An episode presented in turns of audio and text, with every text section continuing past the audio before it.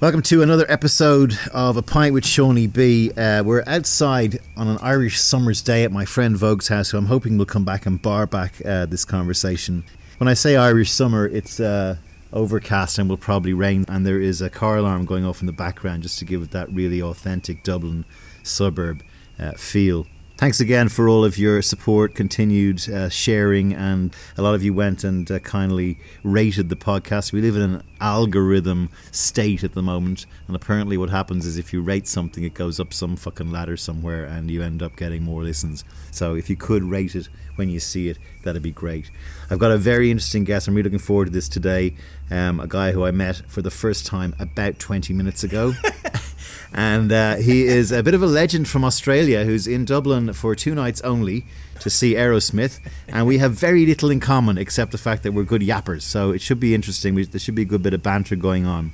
He's um, famous as uh, kind of the Mr. Rugby of Australia, Mr. Rugby League of Australia. We'll get into the differences between rugby league and rugby union for uh, those people. There's a train going by, by the way, so that might happen from now on. He's a, a, a, famous rugby league journalist. He's a writer whose new book is coming out called Touchstones. We'll talk about that.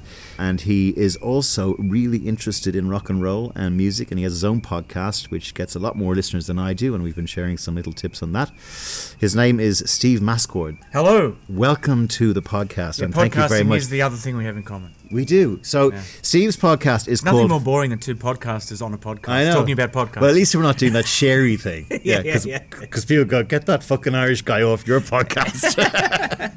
Steve, uh, Steve's podcast, we might start there. It's called White Line Fever, and I had to look that up. I thought it was something to do with the fact that all the rugby league players in Australia are doing cocaine at the moment and getting a lot of shit for it. But White Line Fever for the Irish and maybe uh, non-rugby followers is that guy who goes out on the pitch and doesn't pass the ball because he wants to score himself, kind of thing. yeah, right? or it's or yeah, yeah, someone who um whose uh, senses desert them when they cross the sideline, the white line. Yeah. However, that may manifest itself, whether it's uh, punching someone or oh, so they go head, crazy, head highing someone or hogging the ball or right. whatever. And yeah. I think in the states it referred to people who uh, who get mesmerised, like long distance truck drivers who get mesmerised ah, by the ah, line yeah, in the middle yeah, of the road when Lemmy referred to it in a song and his biography yeah. was White Line Fever, I think it might have been about touring and the monotony of touring and stuff like that. So why did you pick that as the name for your podcast? Because it does have a sort of rock and roll and also rugby league connotations, and the podcast is is an attempt to marry the two together. So far, unsuccessfully. You know, they don't go together as well as I'd like them to so far, but um, you know. All right, so listen, we started this conversation by saying there's two and a half sports that I hate. Or there's actually three and a half sports I hate. I, I half hate baseball because I think it's uh, overpriced rounders, mm. uh, and I actually prefer cricket to baseball. Well, the, the, the, Americans have no idea. They go, "What do you What do you mean? You, you, got a game that lasts for five days and it can still be a tie?" Yeah, yeah. They have no yeah. concept with that.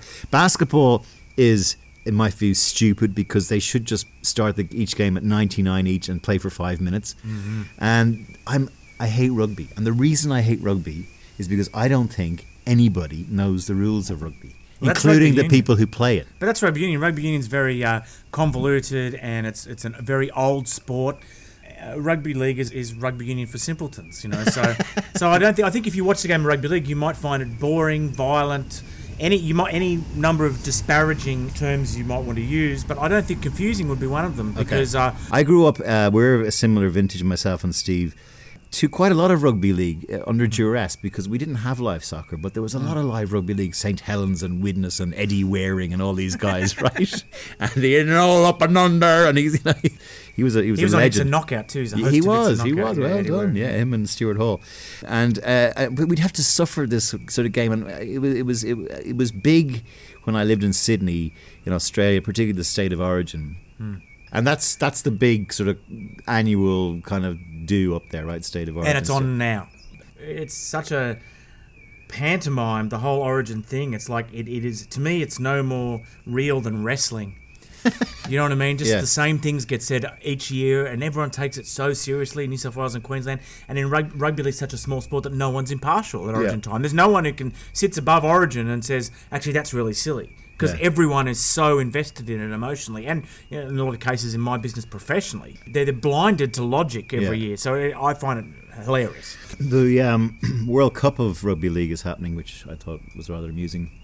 Well, the World, the, the, World Cup of Rugby League predates the Rugby Union World Cup by a good 20 years. Ah. It's the second well, Presumably always only won by England or Australia. Um, well, New Zealand uh, New Zealand won it in 2008, but the World Cup of Rugby League was uh, started by the French in the 1953, right. which means it predates most World Cups aside from the Soccer World okay. Cup. I am amused by rugby. Even rugby league fans say the same as you. People who say they're rugby league fans say, "Why are we playing one?" Yeah, uh, I think like Ireland even have a team. Ireland have a team. I have never even heard of anyone playing it here. It is. I mean, the thing about the world now is that most sports are played in most places. So right. there's probably a thriving ice hockey scene here in Dublin. You yeah, just maybe. don't know about it.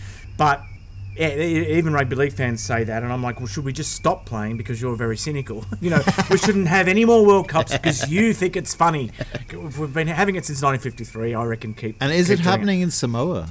No, uh, in, in Port Moresby or somewhere. The 2017 World Cup has been co hosted by PNG, Papua New Guinea, where yeah. it's the national sport, and Australia and New Zealand. And there's very few games in Sydney. Sydney's only hosting a couple of games the, the issues that are besetting the sport, as far as I can ascertain, are things like some of them similar to what's happening in the NFL in America, the concussion issues, mm-hmm. parents sort of being a lot more kind of cautious about letting their kids play. You're going to give podcasters a bad name by doing research. Please don't. Okay, do sorry, yeah, sorry. sorry. But uh, there was a lad from Warringah Rats I, I heard who died uh, recently. Uh, that was that's right. That's rugby union. Was though. that? yeah, we, we had we had unfortunately in rugby league two years ago we had five deaths in one year, including in South Africa. You oh, didn't God. think rugby league was played there either, did you? Well, I presume the South Africans yeah, played it. Yeah, yeah. yeah um, we had uh, five deaths in one year for one of which was a concussion related. And um, in the NRL in 2014, uh, we had a fellow break his neck and he's still in a wheelchair. Where do you stand on that? Where do I stand on it? Um, I was on the sideline for that game, and strangely enough, uh, I went straight to the airport after the game and I flew to New York uh, on a mid season, and it was a terrible thing he wasn't a friend of mine. I didn't know him. I don't think I'd even met him, Alex McKinnon. But you know, sitting on a plane and not knowing how he was, and then arriving and Fine, you know, he, no, he didn't. He's got. Uh, oh. He's still, like I said, he's still he's in a wheelchair, wheelchair okay. and the game has really looked after him. But um, yeah, it's, it's, obviously disturbing if you witness a tragedy like that at, at close quarters. I think anyone who has because uh, the cricketer died last year as well. Yeah, yeah, hit in the temple yeah. with uh, with a, with a cricket ball. So I don't know where do I stand on it. It's terrible. I mean, should we can talk about the future of body contact sport if you like. Yeah, yeah. I mean, I I think give it another 120 years and we won't be playing body contact sport. You yeah. know, was it Rollerball? Was that an early Spielberg movie, Rollerball? Yeah, where James um, yeah, yeah, yeah, where, where base, I think maybe that was maybe the way body contact sport will end up, and it kind of already is in America. I mean, yeah. if unless you actually make it as a pro, yeah. you stop playing completely. You know what I mean? And and uh, maybe that's the way body contact sport is, is heading everywhere because you know just the, the cost of insurance and everything is, is skyrocketing. And as we do in generally in society we have illnesses and injuries now yeah. that we have a name for and we didn't even talk about them 10 years ago. And the idea that parents are kids are so mollycoddled. One of the people on my podcast uh, john devlin was made, made the nice analogy of habitat. The kids' habitat has shrunk from like three or four miles from their house, where mm. parents were happy. Uh, you go off on your bikes, and as he said, you'd you'd find a dead fox in the wood, and you poke mm. it with a stick. Mm. You know, it's now like they're they're locked in. Well, helicopter parenting. Helicopter parenting, yeah, mm-hmm. yeah, and. Uh, coupled with the, um, the, the the recreational drug use issue, which seems to have been something that's happened um, recently, and everyone's getting a bit up in arms it. What's what's your thinking on that?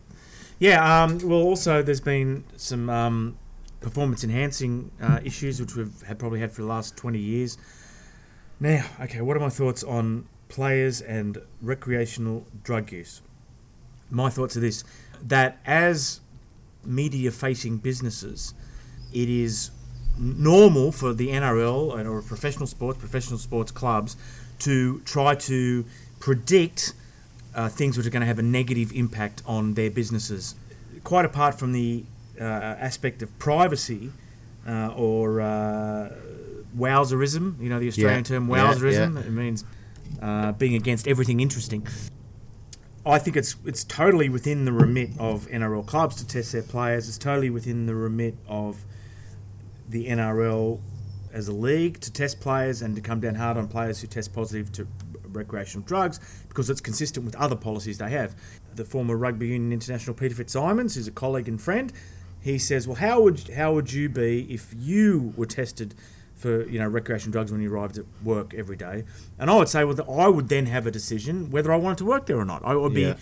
I'd be free to make Or a do decision. drugs. Yeah, or do drugs. Yeah, yeah, yeah. In which case, I wouldn't be. If I didn't work there, I wouldn't be able to afford drugs.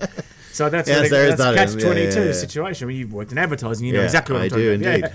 But I'm not personally that interested in the personal lives of players. I'm not personally interested in a lot of gossip. In fact, the biggest uh, currency in online sports journalism now is the transfer market. People Right. love to know who's joining who next year, blah blah blah, and I don't care about that stuff. So Right. it's- it doesn't really Why don't me. you? My interest in rugby league is kind of uh, morphed into more the sport as it ex- exists in the sports market widely. I don't have a favourite NRL team anymore. My favourite team, Illawarra, merged with St George in 1998, and I sometimes have a soft spot for them. It depends if they're wearing the red jumper or not. Yeah. Uh, involuntary triggers. So yes, I'm kind of not interested in the minutiae as much as I used to be.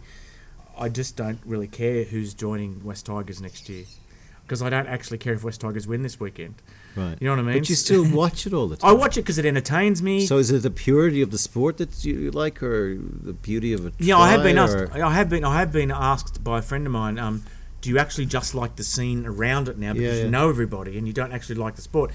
And the part of the process of doing the book was to question everything, including that. Everything was on the table when I started the book. I was quite happy to finish the year not liking rugby league anymore. You know, and I, I It, it, yeah. could, it could be um, age, Steve, because I mean, Hmm. I've, I'm a soccer guy, and I've I have just lost interest, stroke, gone on strike with Manchester United this Hmm. year, my team, because I can't stand Jose Mourinho. I spent five or six years in the US, and I used to go to Broncos Stadium, which was near where I lived, and I've been to about ten or twelve of the of the American football. you in. Denver, huh? Yeah. yeah. And I and I love I like American Denver, football, yeah. but one of the things I hate about it is that I go there and there's no no one really gives a shit who wins or loses. Mm-hmm. It's about selling hot dogs and and then and tailgating outside and like Tailgating almost, almost having to be forced into the stadium at kickoff, Yeah. and then driving yeah, home. yeah, you know, yeah. like, and and or leaving with the kids early. You Mm-hmm. know, and I'll give, I'll give you an example, and this this is where my business and your business collide a bit. I went with my girlfriend to to um, the baseball in Denver, which is their shit. They've got a shit baseball team, the Rockies. It's a night game. It's sunny, Mm. and you know you're drinking. You know you can drink a beer and catch up and vaguely watch a game of rounders. As we're going in, I start. I see a Chewbacca character, and then I see a Princess Leia and a little kid dressed as R two D two. I'm going, oh no, don't tell me they're they're not doing a Star Wars fucking yeah. Oh, oh, they are yeah. And, and and the scoreboard has got the, the Rockies are the rebels and the and the and the alliance. Uh, and sure enough, yeah, I, I said to her, I bet you they'll be holding lightsabers morphed onto there. And sure enough, they were. And you're coming out as a player, going, this game doesn't really fucking matter. This is marketing. this I is hoopla. I know, I know, but I, but you got to like with television now. Like it's like we talk about newspapers. You know, newspapers now have to entertain or offer outlandish opinions because people get their raw information Yeah. from the internet. People get their sports off the TV now. So Yeah. if you're going to encourage someone to go, it's about you know you have to do things like that. It's part of the Yeah. it's part of the gig now. I know that the Premier League is quite happily sold out most times, but generally speaking, in the Australian sports market, in America, and a lot of places, you people can watch on TV, and rugby league particularly is a really good TV sport. Yeah. And you've got to come up with ideas to get. I'd, I'd welcome a few stars. I mean, we've had we had guys like, and uh, tell me what you think of this.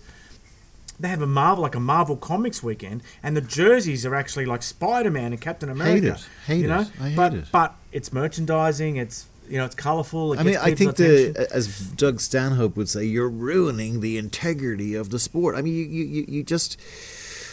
I get that, that there has to be something extra going on when you attend a venue, but you It's a know, hassle to go like to, the, the, know? the Cleveland Browns are one of the shittest uh, Mm. NFL teams, but they don't have cheerleaders. Mm-hmm. They have a, a big old tradition. That I think they left Cleveland and they came back to Cleveland, and they can do that very easily over there. From Mm. And the NFL obviously. teams don't have these crazy like where they where they're painted with sponsors like racing cars. Yeah. Which a lot of other sports now have like a thousand different sponsors. The NFL have clean skin jerseys. You know? Maybe rollerball is is the future. Uh, this leads into your book. Your so your love of heavy metal, your love of rugby league, and your I guess ambition to write a book. Can you talk about how that all came about and how all those three things sort of merged together to form uh, Touchstones, which is coming out next week. I, I, I appreciate you asking a question that allows me to plug the book, but I, I could I could enter this subject from any number of doors. Well, how about this? Let's go Uh, back but- to but- your. but- let's go back to how does a guy like you end up here at roughly the same age as me? What What was your childhood like? Yeah, Where- well, so I was um, I was adopted, and, and I was I was born in Sydney. I was given by the authorities to my parents when I was three months old, and my parents told me that my birth parents had died in a car accident, and I was told Right. that my entire life. In about 2000, and, uh, did they know otherwise, or They did know otherwise. Um, ah, the- but there was a, there was in 2006 I received a phone call from this girl. Said, "Are you uh, Stephen Mascord?" Yes, I am. And t- uh, yes, and, and she said, um, "How much do you know about your early life?" And I said, "Well, I was told that I was adopted and my parents died in a car accident, but I'm guessing that was a lie, and you're my sister. Is that right?" And Did she you say that straight yeah, I off the bat? Yeah. well done. and she said, uh, uh, "Yes." so. Um, We're getting so- into Star Wars territory here, folks. Again. and now we're married. No, no, we're not. Um, and by the way, I am your father. Um, yeah, so so uh, that is a separate story, and, and, and, and the reason my parents lied to me was because my mother, um, my birth mother, had suffered mental illness. I've only now heard a name of my putative father in the last twelve months, uh, and I have had no. I'm, I've got people looking for him. Or Are they still around. alive? Well, no. Elizabeth died, and that was Elizabeth, my birth mother. She actually asked Stephanie, my sister, to go looking for me. And my birth mother, Elizabeth, did not call her children Stephen and Stephanie. I was actually called Andrew John Langley. Ah, okay. So that was the, that was how I was born. So she found me through the family services authorities, and uh, you know, uh, obviously I got to know her. I got to know a bit more about m- my history. And in recent years, I've gone to meet uncles and aunties and stuff Yeah. like that. My central question is, if I'd stayed Andrew John Langley, if I'd stayed with Elizabeth. The family was quite bohemian.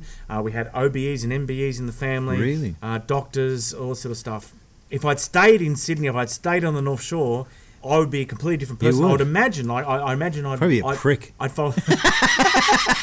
well, you used to live in a double Worse, bay. worse. You, you would know pricks from Sydney. Yeah, So, I uh, was one. Yeah, and I'd probably follow the Swans or rugby union. I'd probably like indie rock or you know whatever. yeah. yeah. And so, so I'm like, these are things that the Shape truth- you. Yeah, the, the- well, yeah, exactly. And I'm like, I started off, oh, you should write a book. Yeah. You should write a book. Yeah. Like everyone, I'm sure Join everyone club, has had yeah, someone say that, you know. But then suddenly I was kind of had this thing to tie it all together. These things that I think are central to my identity are actually a, a result of nurture rather than nature. My whole identity has been debunked in a way like you know so this allowed me to attempt to deconstruct what i like about these things what impact they have on other people and to what extent they have an intrinsic value or or they're actually things that need to be left behind I, the metaphor is, is throwing all your toys out of the cot and then looking at them on the floor and deciding which ones to pick up and carry on with in your life Right. and which ones to leave laying on the floor Was it a big shock to you? And, about- and and how awkward was it with your adoptive parents? Uh, well, well, my mother was very ill at the time, and I never told her. In fact, she um, Okay. she died, um, and I didn't want to burden her with it. Right. I, realised that they meant well. They didn't want me scared when the guy from the adoption agency came to the house uh, every month to see how I was. Yeah. This guy might take me away, and I've spoken to relatives who work in the psychology field who tell me that the accepted wisdom at the time was you've got to get Yeah. kid away from the crazy mum. You know what yeah. I mean? So they, they thought they were doing the, the right thing. I guess I lived in a, a world of my own creation. It was Were you like an only child for the adoptive parents? um, I was an only child. No, my sister Tammy and my dad now lives with Tammy in Queensland. Oh, I think Dad's um, got into a home. He's been ill recently, but hello if you're listening, both of you. No, I wasn't an only fan, but I think I lived in a, a world of fantasy, my own, the garden shed of my mind, the man shed of my head. You know what I mean? And it was all like rock and roll and rugby league, and Yeah. and so this was kind of like a little pinprick in the balloon when I oh I've got a sister and stuff like that. But I still didn't allow myself to absorb the significance of it initially. What happened was my girlfriend, who's now my wife, we, we were down at Brighton. Where my sister lives, I might have. Oh, right, a great, Yes. great Hello, bohemian Carolyn. place, Yeah. wonderful bohemian place. and it was like the way my life was was the next week I was going back to do 40 weeks of rugby league and I was so my last Sunday off and, Yeah. and and this is a kind of a weird thing but um my my girlfriend then who's now my wife said oh I was talking to my friend about this book project and I said if Steve is uh if it's if it's crap he can just write under his birth name and and a friend who she worked with at Microsoft in in Australia said uh, what's his birth name and he said, "Oh, Andrew John Langley." And this lady just froze, and she said his mother was a ballerina. She danced at Sadler's Wells. His dad, his grandfather was a surgeon. Blah blah blah. She knew the whole family um, by sheer coincidence, apropos of nothing. Wow. That's when I started to. Uh, I started. I think I started to emerge into the real world that the rest of you inhabit. You know what I mean? I kind of. I Speak I, for yourself. yeah, I took one foot outside of the garden shed of my mind a Yeah. little bit, and, and like, and, and at that time, my relationship was with Sarah wasn't steady, and she helped me meet my cousins and uh, aunties and uncles and learn about uh, where I came from, and so in a, in a really weird sort of way, a discussion about my book inspired my book. Yeah, you know, it's a really yeah. weird thing. But again, I'm making it sound autobiographical, and people are going, I don't want to read about that boring bloke. Yeah. It's not a book about me, it's a book about the things that you cling to in childhood that give colour to your day. Yeah. Like, I don't know, but, but some people, I'd imagine some people just see things as they are. They don't have involuntary triggers.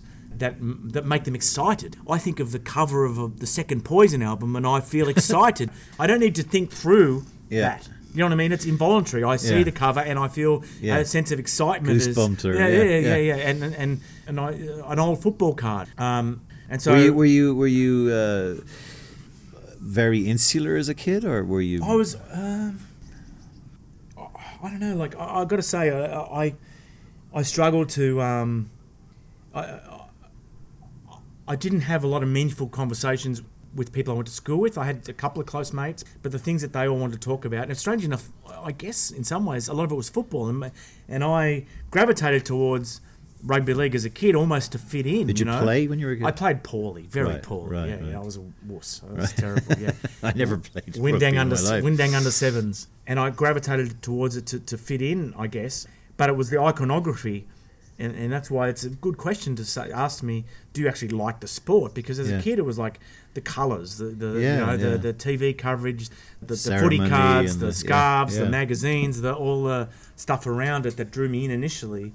Not a bunch of guys who were cooler and tougher than me running at each other. You know what I mean? That that didn't And you're having the same. You're, you're sort of telling me the same thing about um, music. The, you, you talk about album covers, and you talk about you know like Yeah, you know, yeah, imagery yeah. and stuff like Yeah, that. Yeah, those things. And Uh, again, that heavy metal was all logos, and you know, you know, it was all about kind It of was, who it could was, but it- themselves. But it was also, but the difference was rugby league was played by tough alpha males, Yeah. and in many cases, heavy metal was played by kind of misfits and losers. Yeah, yeah. Even the ones who, like, subsequently became sex symbols. You know, Yeah. they they had to tease up their hair and wear spandex, Yeah. and in many ways, eh, they actually countered each other in my imagination because one was me trying to fit in, and the other one was me being proud of being different.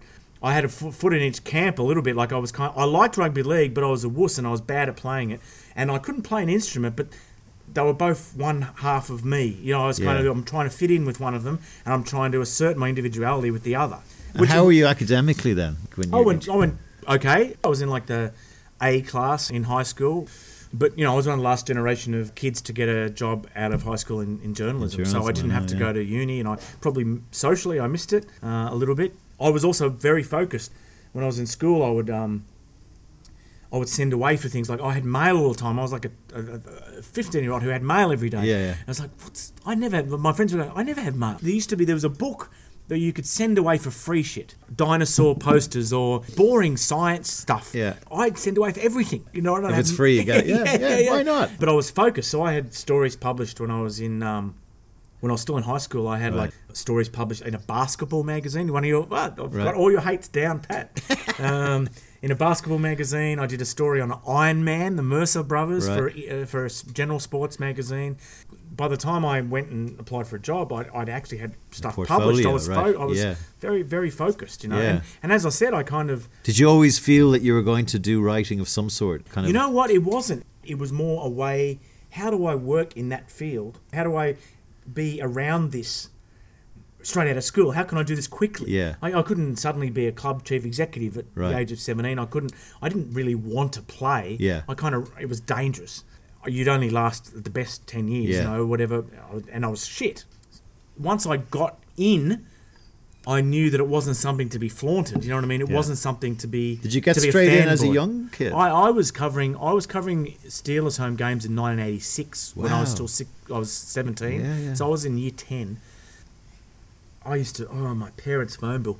I used to ring up and just try to like like. There used to be surfing, and we had people because I'm from a surf, surfing suburb. Again, Yeah. never stood up on a board in my life. Yeah, but me neither. yeah, but but because it was a surfing suburb, I remember I would ring the paper in Honolulu and say, "Do you want me to cover this surfing thing?" God knows how much my parents in those days. Ringing the paper in Honolulu as a, as a 16 year old going, oh, "Do they'd say yes. No, they. I never got to cover a surfing thing. But one, I tell you how it started. I, I there was a goal kicking competition, Right. and it was when Mal Meninga first joined Canberra, and it was his first appearance in a Canberra jersey, and uh, at Wollongong Showground, it was a pre-season promo for the Mal Meninga probably the most famous. yeah, up, yeah, yeah, definitely, definitely. Um, we've just Currently coaches Queensland. Australia, Australia, sorry. Australia. yeah. Um, yeah, and there was a goal kicking competition, so I called up everyone to want me to cover this goal kicking competition, and everyone said to me, "No, we're going to get it off AAP, which is AAP was like Reuters." Yeah. And I'm like, okay, I'll ring whatever this AAP is. I'll look it up in the phone book, and I rang them up, and they said, "Yeah, we'll take ten parts," you know. And the next year, I was covering Steelers games for AAP, and then my first job was at AAP, you know. So, um, So they they just. Where did you get the foresight to do that as a young fella? I mean, the- I don't know. I just it was logic Yeah. to me. You want to do that? You ask someone. yeah. You just keep asking. I, I wrote to. I wrote to the BBC when I was thirteen because I used to do um, stand up. I, my, my joke is I used to do stand up comedy until everyone told me to sit down. It's about the only funny joke I wrote, and I think I probably didn't even write that. But but uh, I used to do impersonations of all the sports commentators, Yeah. and I, I just I, I was thinking, God, the best job I could ever have would be being a TV sports commentator for Yeah. soccer, going to Manchester United every week. And I remember I wrote to the BBC when I was about 14. My dad said, Yeah, you should write to them and ask them. I'm like, I'm a twat who's 14, but I, I wrote a letter and they wrote me a lovely letter Yeah, back yeah. from BBC, like uh, mainly showing my dad how they were just appeasing me. Yeah, yeah, yeah. You know, I never thought anything. But like, I, I, I love the idea that you were you were um, kind of serious about it and that you were getting money for it and that suddenly the, the, from that little acorn kind of thing. Yeah, and then a couple of years ago, and I'm like, okay, so th- this is what got me here, and wh- what got, and when I say here, I'm not trying to say that here is great, but I'm just saying here is here. No, but you Yeah. be, you Yeah. Mm. you got to become just for those listening, probably the most preeminent rugby league journalist. You and three or four others in Australia. Fair. According to some people. Yeah. Well, according to my research last night, yeah. Anyway, but but but I mean, everyone who I spoke to has heard of you. So Yeah, I mean, yeah, you know, you're the you're that guy. I mean, yeah. yeah, but but and then I was like, what is this? You know what I mean? Like I, I just didn't. I failed to be. It doesn't impress me. When I say it Was doesn't it getting boring? I was borderline obsessive compulsive. When the newspapers stopped paying for us to fly to games, I paid myself. And um, I mean, but you're butting up with the collapse and continuing collapse of newspapers. Exactly. You know, so Yeah. uh, you know you can understand your employer's Yeah, position yeah, on yeah, these totally. things and sport, and you know, there's Mhm. only a certain amount. it's of, just sport, and that's and then I guess I was obsessive compulsive in in so many ways. I still saw the world in boxes. I saw everything in boxes. Our meeting today would be in a box. It'd be, um, and and and that behaviour made me do the things when I was sixteen.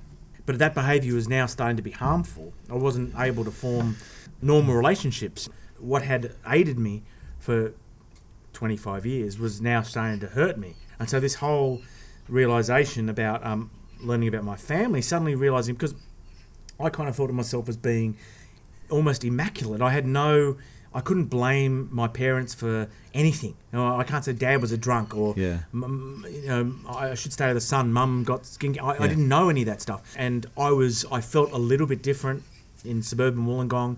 I don't know why, but I did, and so so I kind of had this feeling that I was almost in a movie. And when I found out that I belonged somewhere, that I'd come from somewhere, it was a relief to figure out I was just like everybody else. Yeah. and and I didn't need to prove that point anymore.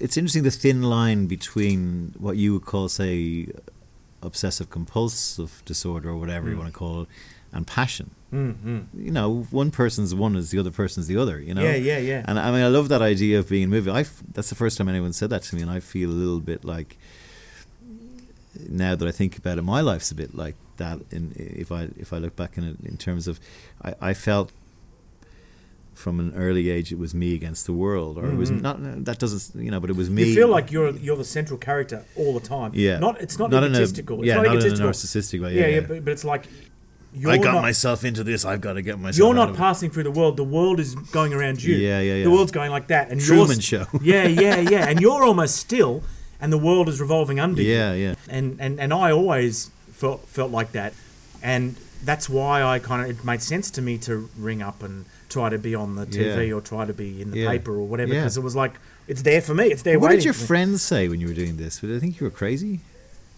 Um, Did you care? no, I Didn't never care. cared. Yeah, No, I yeah. never cared. I never cared. I've never really been someone who.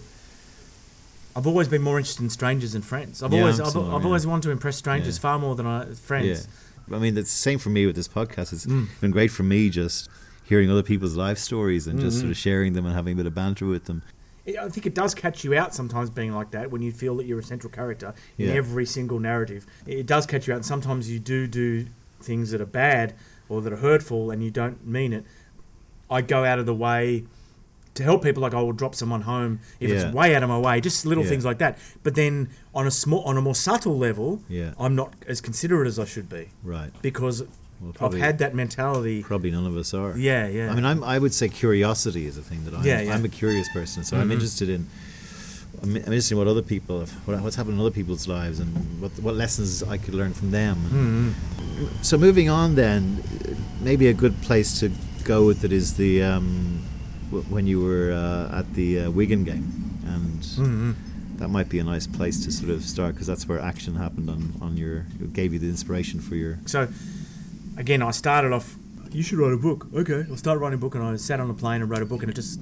I'm not saying that Directionless. It was directionless, and I wrote about my uh, buffhead mate who, uh, who, who uh, had these terrible stories from the 70s and 80s with, you know, all these really disgusting sex stories, and I'm like, oh, I'll just start there. It's funny, you know what I mean? Yeah. And so, and um, um, and I'm like, yeah, well, that's kind of disgusting, and if. Uh, if I, if, if, I, if I have to do promo for this book, he's going to be the most hated man in the world. It's just going to strike the wrong chord, you know.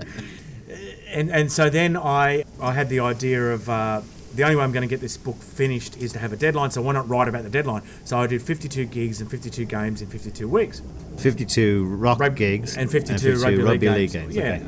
Then I was you know ready to start writing, and, and it was uh, last it was two Novembers ago now, and um, and I, I was in a, um, co- covering a test between England and New Zealand in Wigan. And uh, the night before, I was just in the hotel room, and I turned on CNN, and there were the terrorist attacks, and they'd tried to get into a football stadium, and they'd obviously Yeah. gone to the Eagles death metal show and killed a lot of people. I thought, why? What is it? These things must represent something about society that's a threat to, you know, to fundamentalists and stuff like. What do these these things represent? And so I thought it'd be a really good idea to try to explore that. So I already had two ideas for the book, two concepts. That idea that I just described is was very dry, too scholarly, and if you're not paying money, it's hard to get experts to ring you back. Yeah. It's hard to get experts to reply to an email Yeah. if you're doing a book if there's not something in it for them.